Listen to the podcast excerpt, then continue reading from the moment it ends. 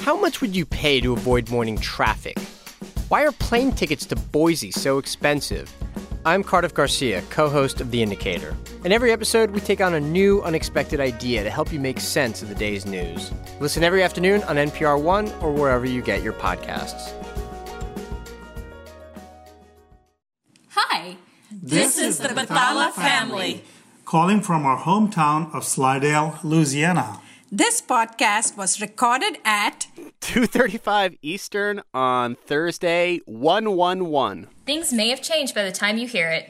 Keep up with all of NPR's political coverage at npr.org, The NPR One app. or on your local public radio station. Okay, here's the show. Hey there, it's the NPR Politics Podcast here with our weekly roundup of political news. The main focus in Washington this week striking a bipartisan deal on DACA, the Deferred Action for Childhood Arrivals program, which is, of course, expiring. The Trump administration also announced today it will allow states to impose work requirements for Medicaid. We'll explain what's happening there. And California Senator Dianne Feinstein has a new nickname from Trump Sneaky Dianne, after she unilaterally released the transcript of a Senate interview with the head of Fusion GPS. That's the research firm behind the infamous dossier. We'll talk about all that and much more. I'm Scott Detrow. I cover Congress for NPR. I'm Kelsey Snell. I also cover Congress. And I'm Mara Liasson, national political correspondent. All right, before we get into the news, I need to ask both of you do you think your family would be functional and on the ball enough to all record a timestamp together in unison like the one we just heard? Uh, no, definitely not. Mara, do you think you could no, orchestrate that? No, absolutely not. I feel like the Detrow family, the extended family, would be yelling at each other. I was on going to the say, third I would devolve into some people shouting and maybe just like my dad giving up and walking away. Well, large groups of people all getting on the same page is an excellent segue into what we're talking about today, and that is the state of congressional negotiations over DACA. DACA, of course, expires in March. We've talked a lot about the fact that Trump set those wheels in motion in September, that there's lots of general consensus on both sides to get to a deal, but it's really hard to get there. Uh, Kelsey, as we talk right now, mid afternoon Thursday, it seems like there's been some sort of progress toward a deal. Walk us through the latest on that and, and what the parameters of an agreement seem to be looking like at this point in time. We were, all of us reporters in the Capitol, were standing in the basement by the subway, which is where we wait for senators when they come in to vote. And Senator Jeff Flake got off of the one of the trains and said to us that they've got a deal. He said, We've got a bipartisan group and we're at a deal. I think we've got sound of him saying that. You know, we've we've got this this bipartisan group. We are, you know, we're at a deal, um, and so we'll be uh, talking to the White House about that, and uh, I hope we can move forward with it. It's the only game in town. There's no other. all of the reporters jumped on him and wanted to know everything we could. And that banging in the background is the door of a tr- Senate train door shutting. The Congress train. the Congress train, one Yes. of the several. Um, and then he went off and went into vote and then went to a party lunch. By the time that he came out, other Republicans were saying, no, no, no, there is no deal. There is a deal among about six senators, this bipartisan group that's been working together. They have a deal, they have an agreement, but the White House, they haven't signed off on it yet. And some really important congressmen, including Senate uh, Majority Whip John Cornyn from Texas, he is one of the main negotiators on this, says he hasn't even seen what is in this deal. So there's a deal of sorts, but as Flake says, it's the only game in town. There is no other bill that we've seen or heard of. So we're at this crossroads. We're not sure exactly what this what's included in the deal. They haven't released anything, and we don't know where they go. But they do have a deadline that is one week and one day away. Okay, so Mara, we'll get to you and the White House's role in all of this in a moment. But Kelsey, from the conversations you've been having, can you give us a sense of what issues, at least, would be part of an agreement, even if we don't know how they would be reconciled? Obviously, some sort of status protection for for DACA protectees. These are uh, about 800,000 or so people who are in the country illegally who came here as children. There's been a lot of push for some sort of increased border security, whether you want to call it a wall or not. What else? There's conversation about how many members of one's family could be included for immigration protections or who could have access to citizenship, uh, path to citizenship. Uh, we hear that called chain migration. We call that uh, family unification. You can pick however you want to describe it. But there is a debate about whether or not people who have um, a status here in the United States should be able to share that status or extend that status to their immediate nuclear family, so children and spouses, or if that should include parents or stepbrothers or cousins or aunts, uh, grandparents. That's all being debated right now. Mm-hmm. The other big debate is about what is a wall? Yes. we, we've heard the White House say a number of things about what a wall is. And uh, here in Congress, they're trying to figure out if, if you could, you know, satisfy the president by saying that a wall is a fence or a wall is a virtual wall made up of sensors and drones and people roving the border. So the definition of a wall is a big deal, and the idea of who gets to come into this country and how you get to bring your family along is a big part of this problem. So this is all happening by and large behind closed doors, and it's the uh, it's the typical game of chasing people down the hallway, trying to to fill in the details. But yeah. Mara, earlier this week on Tuesday, there was a meeting that was definitely not behind the scenes. Uh, President Trump meeting with lawmakers from both parties and cabinet officials in the cabinet room.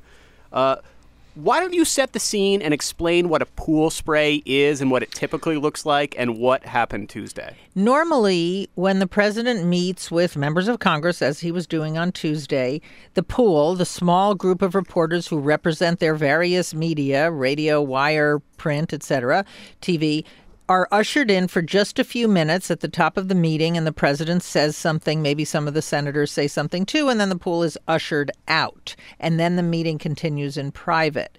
But on Tuesday, Trump decided to let the pool, the press, stay there for 55 minutes. And there was a lot. And in, in essence, we were watching Trump, quote, negotiate with a group, a bipartisan group of senators. So that was extraordinary. The meeting did continue behind closed doors after that 55 minutes, but a lot of really interesting things happened while the cameras were rolling. And let's listen to two different moments within the span of uh, it was it was 55 minutes total. Uh, here's here's what Trump said toward the top of the meeting in terms of how hard or soft of a stance he's taking on these negotiations. And Chuck, I will say, when this group comes back, hopefully with an agreement, this group and others from the Senate, from the House, comes back with an agreement, I'm signing it. I mean, I will be signing it. I'm not going to say, oh, gee, I want this or I want that. I'll be signing it because I have a lot of confidence in the people in this room that you're going to come out with something really good. So uh, then, at one point, uh, Senator Dianne Feinstein asked him, "Would you sign a clean DACA bill?" That's something Democrats have pushed for, and clean means uh, just dealing with the status of DACA protectees, nothing else. And he said, "Sure, I'll sign that." A couple of Republicans pushed back, saying, "Well, we want other stuff too." And then this is how Trump defined clean a, a, couple minutes later. No, I think a clean DACA bill to me is a DACA bill where we take care of the 800,000 people. They're actually not necessarily young people. Everyone talks about young. You know, they could be 40 years old, 41 years old, but they're also 16 years old. But I think to me, a clean bill is a bill of DACA. We take care of them, and we also take care of security. That's very important. And I think the Democrats want security too. But then after that, uh, White House Press Secretary Sarah Sanders said that their view of a quote clean bill also included changes to the legal immigration process. So, Mara, two questions here. What does President Trump want? President Trump wants to sign something. He wants to sign something that does two basic things one, security, something he can sell to his base as a wall. And he also wants a bill, obviously, that, that takes care of the DACA kids, the, the pool of 800,000 or so people who were brought here, most of them illegally when they were children. But the problem is that we don't know uh, if the president is willing to sell to his base a bill that includes a path to citizenship for the DACA recipients, because that's something that a lot of his hardcore base considers to be amnesty. Uh, we also don't know, as Kelsey pointed out before, exactly what kind of wall uh, he needs. Now, Kellyanne Conway, his advisor, was on television saying that experts have told the president, the president has, quote, discovered that you don't need a 2,000 mile concrete wall. Uh, we've heard Republicans on television today saying we just have to have a border security plan that some people will call the wall. Some people, as in Donald Trump. So we're waiting to find out the answers to those questions. So, Kelsey, how relevant has Trump's shifting views been to the negotiations happening at the Capitol? Well, it has played a big role in that people are trying to figure out what exactly did Trump mean, and when he says he'll sign anything, does he really mean anything? Uh, it doesn't seem like that's the case because if this group says they have a deal and it sounds like the White House doesn't accept it, then maybe he won't just sign anything. I know this is a theme that we have come back to a couple of times on the podcast, but this idea that down over here in the Capitol, we spend a lot of time trying to divine what is real and what isn't about what the president says. And as in all of those previous cases, it's kind of a question mark until he puts pen to paper and signs the bill. Mm-hmm. And amid all of this, another curveball happened this week. Uh, this is all motivated by the deadline, two deadlines here. One is the early March expiration of DACA. But more importantly to these negotiations is the fact that the next uh, government funding deadline is January 19th. There's a lot of push to, to resolve this around the 19th as well. But we got a ruling from a U.S. district judge in California that granted a request by California and other states to keep DACA going, at least until these lawsuits play out in court. So that seems to, from the moment at least, take away that March deadline. Has that had an effect on these talks at all? No. no. I have spoken to both Republicans and Democrats who say they don't view the court ruling as changing the deadline if anything, the thing that's changing the deadline is the fact that they can't get a deal done. Mm-hmm. Uh, they they seem like they are ready, and the House seems to be preparing to start the process for a short-term spending bill. So something that will keep the government open for maybe another month. It looks like maybe sometime mid-February they would extend the funding till. That's not yet settled, but the, if they do that, which seems very, very likely at this point, it would give them a little bit more time to get something done. And leaders here in the Senate are saying that they actually think that they have maybe till the end of January to get a final bill passed. That doesn't mean that they won't have the outlines of a deal or an agreement in principle done before the 19th, but they're setting themselves up for a situation where it's something signed pen to paper, in, signed into law, uh, may not happen in the next week or so. So, one other thing I want to talk about, Mara, you mentioned it before. Uh, a lot of the dynamics here come down to defining wall versus no wall and, and, how President Trump is approaching this and how he needs to be able to claim some sort of victory. It, it's an interesting flip side on the Democratic side because a wall and the call for a wall has become such a shorthand for, for everything that many people in the Democratic base are just repelled by when it comes to how Trump approaches immigration. So, one thing I did this week was ask a lot of Democrats okay, you say you're on board with expanded border security, beefing up existing border security, but you say you're against a wall. Where do you draw the line between those two things? And I never really got a straight answer. So, this is from an interview I did with Bernie Sanders, who, of course, is not a Democrat, but caucuses with the Democrats. And when it comes to Congress, is for all intents and purposes a Democrat. What is the difference for you? How do you define the difference between beefing up border security and funding a wall? Because a lot of this seems to be semantic at this point. I don't think so. You know, walls probably were a great idea in the 15th century when the when the Chinese built their Great Wall. You know what? Technology has advanced just a little bit. And we have the absurd situation that the Trump administration is cutting or delaying funding for border surveillance in a number of ways. We now have high tech solutions to border security. Everybody wants to have strong border security. Spending $18 billion on a wall is not the most cost effective way of doing that. So I play that because I, I got a similar answer from a lot of Democrats where they couldn't quite say where the difference is. Are they a no vote on any addition of any fencing at all? Like, how do you define this? It doesn't seem like there's a clear answer. Well, I think that you can't look at these pieces separately. I think that if the Democrats get a path to citizenship, for dreamers, that's going to go a long way towards helping them swallow something that they have A, voted for in the past, border security, and B, become a symbol of xenophobia under Donald Trump. In other words, Democrats have voted for funding for physical barriers on the border in the past. But when Donald Trump made the wall into a symbol of xenophobia, it became kind of kryptonite for the Democratic base.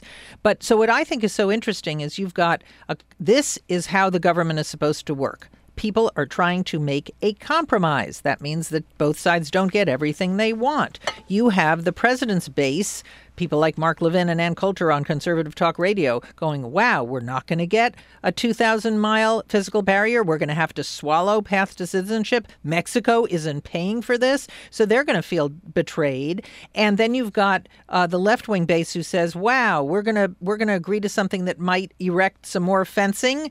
Um, I think this is all about how uh, each side sells what finally comes out. And I've been told that in the private part of that meeting, uh, when the cameras left, the president turned to the senators and, in effect, said, You know what? When we finish this, I'm going to be out there selling security. You're going to be out there selling what you got from Dreamers. And, you know, I like my position better. So, Kelsey, flip side of that, how hard will it be to get enough House Republicans, especially, to vote for something that does provide a path to citizenship, even if they get all of these border uh, and immigration changes that they want? That is a really serious problem and a serious question right now because most of the negotiations that we have seen have been happening in the Senate. And we saw that reflected in what Senator Flake said. This is the only game in town, and that game is happening in Senator Dick Durbin's office, which is really not a good selling point if you're trying to get a bunch of House Republicans to vote for something. so that may be part of what is causing the hesitation on the part of the White House and of, on the part of Republican leaders. There's supposed to be some new group that's getting together. They're calling themselves the number twos, the deuces, the whips, all kinds of fun names for this group of the number two members on that in the House and the Senate, and uh, Democrats and Republicans. The four of them, their staffers are getting together. They're hoping some deal will come together. Right now, it's a really big question mark what the House is going to accept. I'll tell you what the House will accept something that Donald Trump is willing to back and sell to his base. Yeah. That's what I'm hearing from people on the Hill. Will the White House back this? And if they do, they believe that Donald Trump can go out there and tell his hardcore base who believe that a path to citizenship is amnesty that it's okay in this case because look at all the other stuff that we'll get. This is probably the first real compromise that has occurred in the Trump era. Potential compromise, obviously, as Kelsey keeps on pointing out, is not done yet. but the question is if it really happens and both sides have to give something up and both the bases of both parties are not happy, how does Donald Trump, the super salesman, he might not be a super negotiator, as we heard in that, that long 55 minute tape, but he is supposed to be a super salesman. Can he sell this? Yeah, Mara's totally right on that. And the other thing that I think is interesting is that you don't really technically need House conservatives to vote for this. You just need 218 House members, period. So if you could cobble together a bunch of moderate Democrats and a bunch of moderate Republicans and get something passed, that would be novel. It would be unpopular, but it would get you a bill that could go to the president's desk. Though, how rare would it be for uh, Republicans who control the House, of course, to to hold a vote on something they know the majority of Republicans don't support? Incredibly rare. Can we even think of the last time that happened? Uh, no. Uh, last thing on all of this, I have made a professional New Year's resolution not to say the word optics that much. So I won't say that. I would add meme to that. Oh. You would add. Well, it's harder not to say meme, Mara. We live in a meme world, Ugh. but that's okay. We just to talk about that meeting again because that meeting happens after a weekend dominated by the news of that Michael Wolff book, Fire and Fury, and questions related to that book and outside of that book about Trump's stamina, about his seriousness of approaching the job of president of the United States. Mara, it feels like it was no accident that after all of that conversation, Trump says, you know what? Watch me uh, preside over a meeting for an hour. Oh, absolutely. I mean, this has happened before. I mean, he is the consummate showman and he figures out how to extract theatrics from even things that other people would consider boring or humdrum. Meeting at the White House, good opportunity to show that he can control the room. Uh, he certainly didn't look like he was, you know, impaired in any way. Now, he definitely couldn't follow the details of policy. That was obvious. But um, the same thing. This is is how he signs executive orders that are basically meaningless. Mm-hmm. He makes a huge show. He has this incredibly dramatic signature. It's kind of four inches high and big black sharpie, and then he holds it up and as if it's the most important, you know, the Magna Carta. And uh, you know, he took the opportunity after Fire and Fury to try to push back against the portrait that was painted of him in any way that he could. And he even said that should give uh, the news some material for a while. All right, we're going to take a quick break. We're going to come back and talk about changes to Medicaid, and some other executive actions that the Trump administration took this week. Support for NPR Politics and the following message come from Rocket Mortgage by Quicken Loans. Rocket Mortgage gives you confidence when it comes to buying a home or refinancing your existing home loan. Rocket Mortgage is simple, allowing you to fully understand all the details and be confident you're getting the right mortgage. To get started, go to rocketmortgage.com slash. Equal housing lender licensed in all 50 states. NMLSconsumeraccess.org number 3030.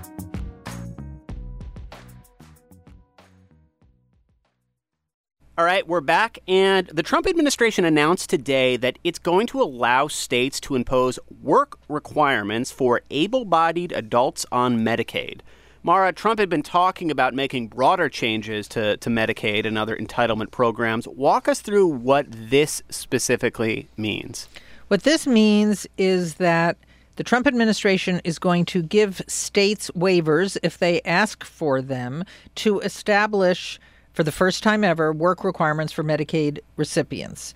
And uh, it would mean that able bodied, working age people who are enrolled in Medicaid would be allowed under these various state programs. They would be required to get a job or participate in some kind of related activity like job training in order to keep their Medicaid coverage. Now, it wouldn't affect elderly people in nursing homes or people who are disabled and about 60% of non elderly adults who are uh, able-bodied are already working part or full time. But this, the idea is, this is a long-standing conservative goal that welfare programs should not be a quote hammock.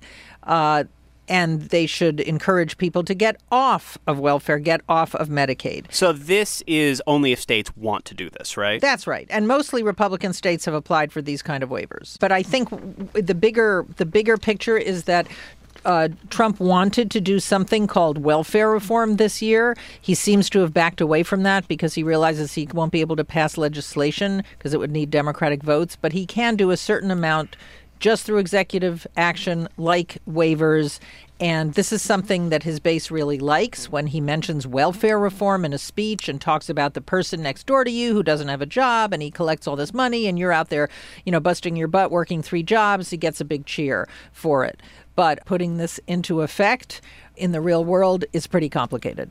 So that is one example of, of Trump's, you know, base instincts uh, seeing their way into executive branch policies. There was another really interesting uh, development this week. This had to do with offshore drilling in federal waters. So earlier in the week, the Interior Department, which regulates this, issued a draft ruling uh, which would take a long time to go into effect, but they started the process of massively expanding uh, offshore drilling. That's something the Obama administration had worked to scale back, and the Trump administration was opening wide open. So a couple days later, though, Ryan Zinke follows up and says that uh, they are going to go forward with offshore drilling off all states except for Florida. And he issues this statement that I'm going to read here. It's a little long, but it's worth listening to. So uh, he says, Florida, you're good. You don't have to have any offshore drilling. And he says, quote, I have witnessed Governor Scott's leadership through hurricane season and am working closely with him on Everglades restoration. He is a straightforward leader that can be trusted. President Trump has directed me to rebuild our offshore oil and gas program in a manner that supports our national energy policy and also takes into consideration the local and state voice.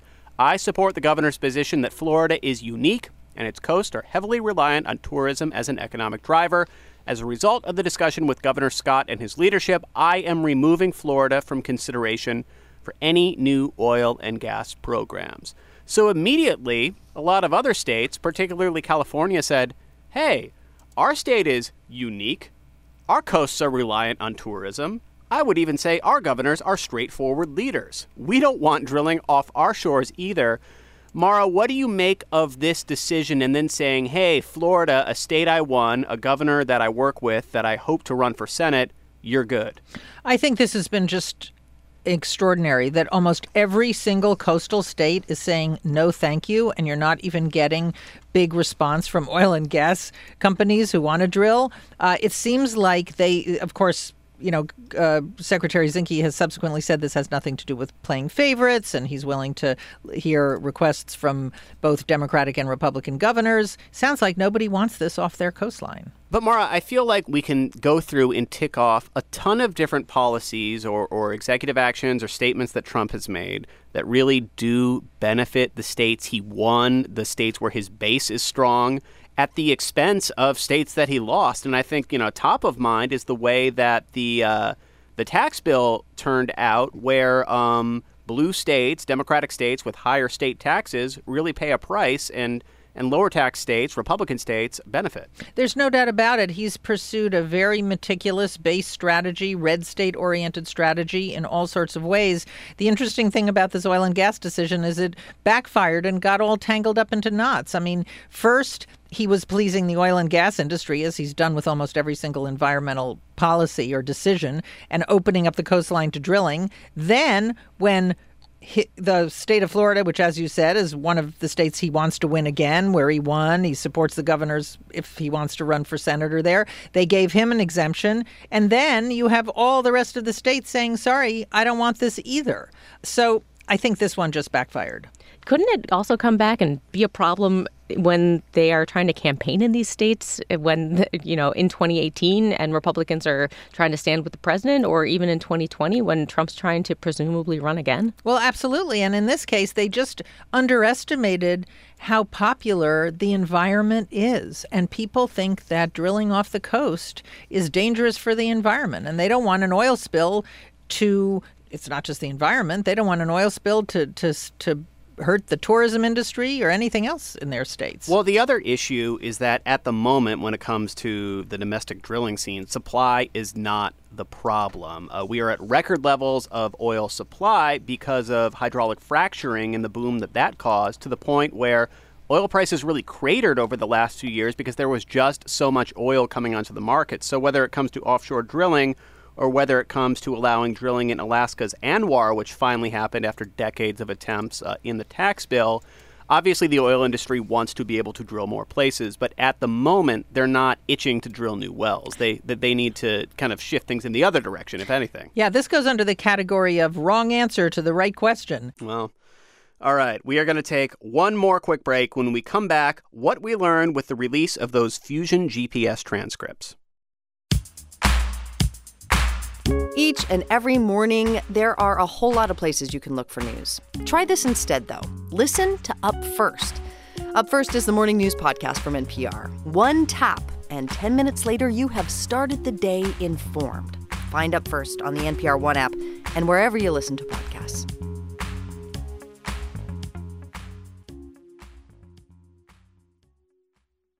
And we are back. We have another person in the room, Justice reporter Ryan Lucas. Hey, Ryan. Howdy. Big week this week when Senator Dianne Feinstein, a.k.a. Sneaky Dianne, according to President Trump. Sneaky Dianne. Uh, so she decides to unilaterally release the transcripts of the head of Fusion GPS's appearance before the Senate Judiciary Committee last summer. Now, Fusion GPS, to remind people, is the firm that commissioned the now infamous secret dossier on alleged Trump ties to Russia had many claims that have turned out to be verified, many claims, you know one in particular, that have not been verified. Unsubstantiated. Unsubstantiated. Ryan, you had the distinct pleasure of reading 300 pages of a transcript on a tight news deadline. 312. 312. Don't want to shortchange But those who's 12. counting? Nobody. Nobody. Let's start with this big picture. Did you learn anything you didn't know before? And did you learn anything that changes the general framework of how to approach this investigation? Did I learn anything that I didn't know before? Yes. Did we learn anything that changes our understanding of the investigation? No. As for what we didn't know before, we didn't know, for example, what sort of interactions Christopher Steele had with the FBI. Christopher Steele, of course, is the former British intelligence operative who was hired by Fusion GPS to collect information. Uh, Which is Russia, why we call it the Steele dossier. Which is why we call it the Steele dossier, exactly.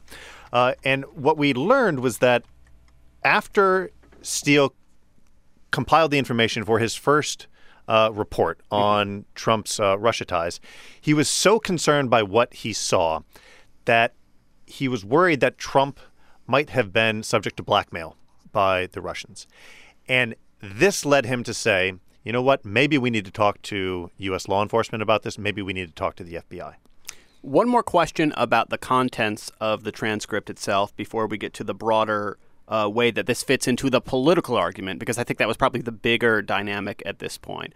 But there was the Twitter version of a flare that shot up at some point during the day that this transcript was released saying, there is a shocking new development in this transcript that the FBI said at one point that they had an informant, a mole, inside the Trump campaign. This is the way that this kind of was being framed on Twitter after the Twitter game of telephone at a certain point. And in news reports, that's, yes. that's how it was presented. Uh, explain how that shook out and, and what the uh, the transcript actually did say here. So the transcript uh, basically says that Steele had a meeting with the FBI in Rome in September of 2016, so more than a month before the election. And Steele was told, as Glenn Simpson, the co founder of Fusion GPS, relates it in this transcript, was told that the FBI had a walk in informant, somebody who was concerned by what he saw in the Trump campaign about ties between Russia and uh, Trump associates. And he approached the FBI and the reason why this is important is because the FBI took it seriously and took Steele seriously because what Steele was telling them that he had heard about Trump Russia ties corresponded to what they were hearing from this alleged walk in informant. Mm-hmm. Now, what has later come out is reporting that Simpson may have mischaracterized what Steele was reportedly told by the FBI. As Simpson tells it, the FBI had told Steele that they had an inside source within the Trump campaign when in fact he may have been referring to a tip that the FBI received about contacts between folks within the Trump camp and Russia. Okay. So let's talk about something else here. Fusion GPS, the research firm that commissioned this report, and the Steele dossier itself have become a major political football when it comes to this investigation and when it comes to Republican critiques of the investigation. Absolutely. Uh, it, it, it starts with the claim that President Trump's been making a lot lately that the FBI started its entire investigation off this bogus dossier, and therefore the entire investigation is also bogus. That is the way that President Trump and his allies have been framing this. Mm-hmm. How much does that align to what we know? So the we know that the FBI uh, launched its investigation in July of 2016 because James Comey, uh, then FBI director, has said as much. Though, of course, he did not say that in 2016. No, he did not. To he, the frustration of Democrats and Hillary Clinton's campaign. Indeed. Um, we know that Christopher Steele, the man behind the dossier, met with the FBI in late June or early July. We learned this from the from the transcript, where he first expressed his concerns about what he had learned about alleged ties between Trump and Russia and the fact that Trump may have been subject to blackmail.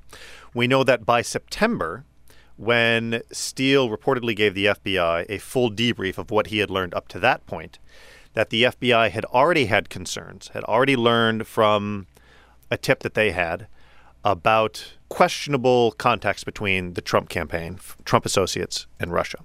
So the transcript would seem to undermine the allegations of Republicans that the dossier is the the foundational document of the FBI's investigation. Why did Dianne Feinstein release this document? Why didn't she consult with Chuck Grassley? There has been a long running partisan street fight over this investigation.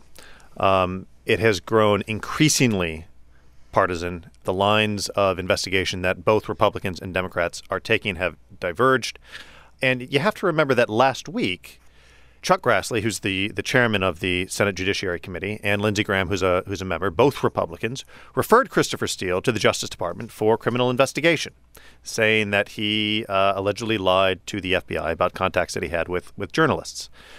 Now they did that over the head of Dianne Feinstein. They did it without consulting her, and that made her quite upset. She uh, released a statement about that on Friday, and so this, in a sense releasing this transcript is Democrats returning fire and saying if you're going to use the Steele dossier uh, and Fusion GPS as a political football, you know what?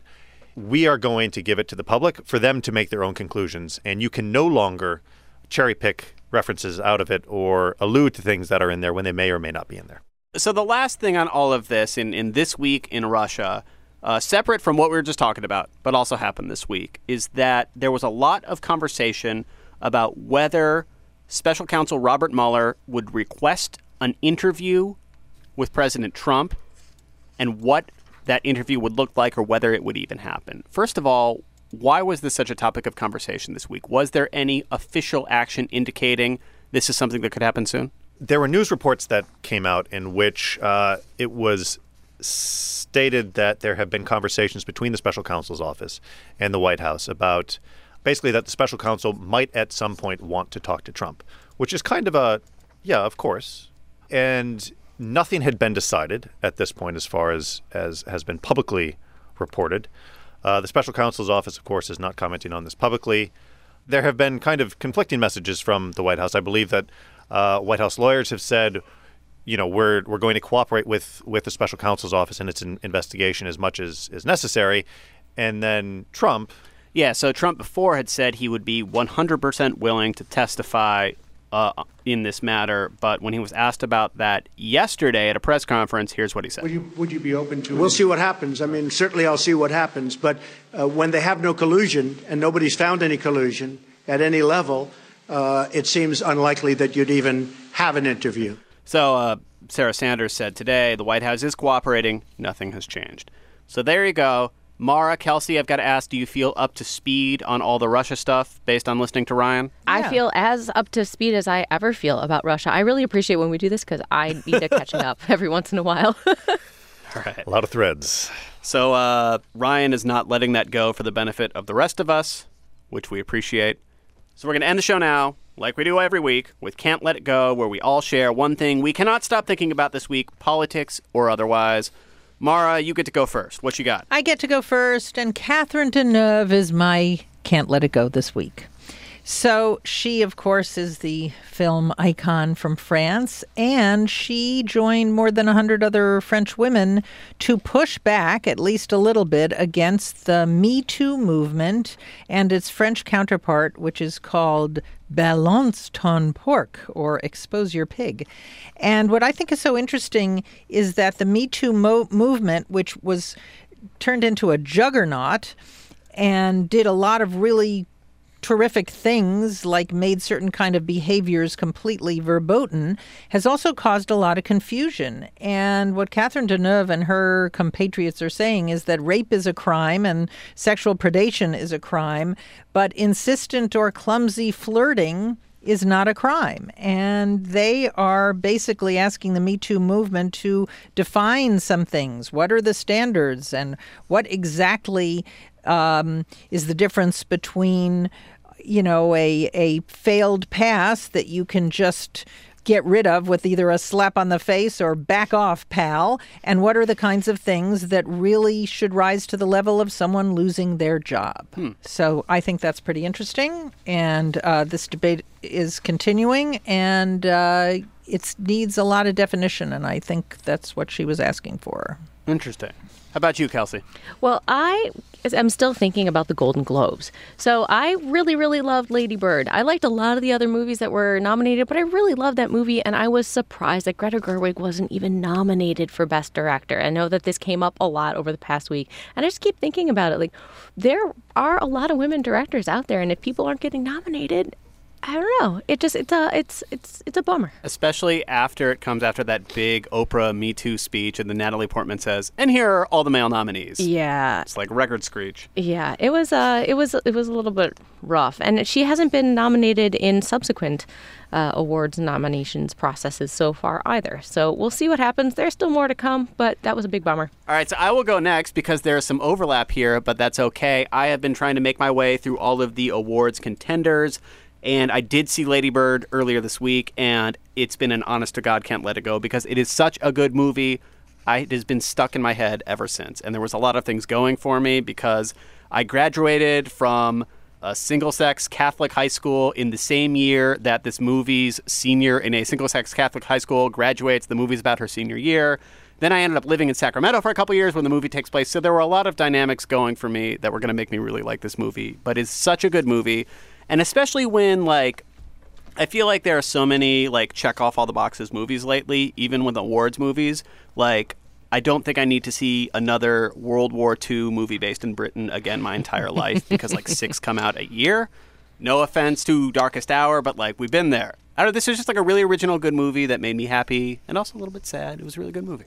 You should see it if you haven't seen it. It's on my list. It's on my list. It's very good. Ryan, Oh, you got last. Okay. Um, mine's a little bit closer to home.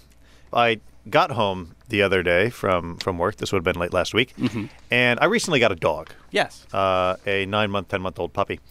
And I discovered that my dog had eaten part of a toothbrush. Oh, no. A green toothbrush. And she seemed fine, but as the days progressed, she got worse. Oh, uh, Had some had some issues. Um, so got a um, took her to the vet, got an X-ray, and the X-ray I think is going to be a Christmas card at some point uh, because you can you can see a toothbrush. Well, no, she chewed it up into tiny little pieces that look like sprinkles in her stomach. The thing is, those are actually green plastic sprinkles. Um, the good news is she is now healthy and fine and uh, beyond the road to recovery. She's off the road to recovery now, uh, and instead just shredding documents and papers. So. My dog likes to eat books. Um, and we have now had to move all of the books off the lower shelves because she likes to pull a book down. There's usually an overlap with the books I really like and just kind of read it by ripping pages out. But I feel like an early part of dog ownership is the my dog ate what waiting game. Oh, guys, I'm, I've been talking about getting a dog for so long, and you're scaring me. A It's little worth it. It's worth it once you figure out how to hide the specific. I'm glad your dog is okay. Thank you. Thank you. That is a wrap for this week. We will be back in your feed soon. You can find all the political coverage we're doing in between at npr.org, NPR Politics on Facebook, and on your local public radio station. We've got that live show in D.C. next week. Many of you have been tweeting at us saying, When are you coming to my town? Well, if you live in Cleveland, we are coming to your town. Uh, we just announced we are going to do a show in Cleveland on Friday, February 23rd. It's at the Ohio Theater at Playhouse Square. We'll have more information soon, but if you Google Ohio Theater at Playhouse Square, you can find that. I'm Scott Detrow. I cover Congress for NPR. I'm Kelsey Snell. I also cover Congress. I'm Ryan Lucas. I cover the Justice Department. And I'm Mara Liasson, national political correspondent. And Ryan's dog is okay. And thank you for listening to the NPR Politics Podcast.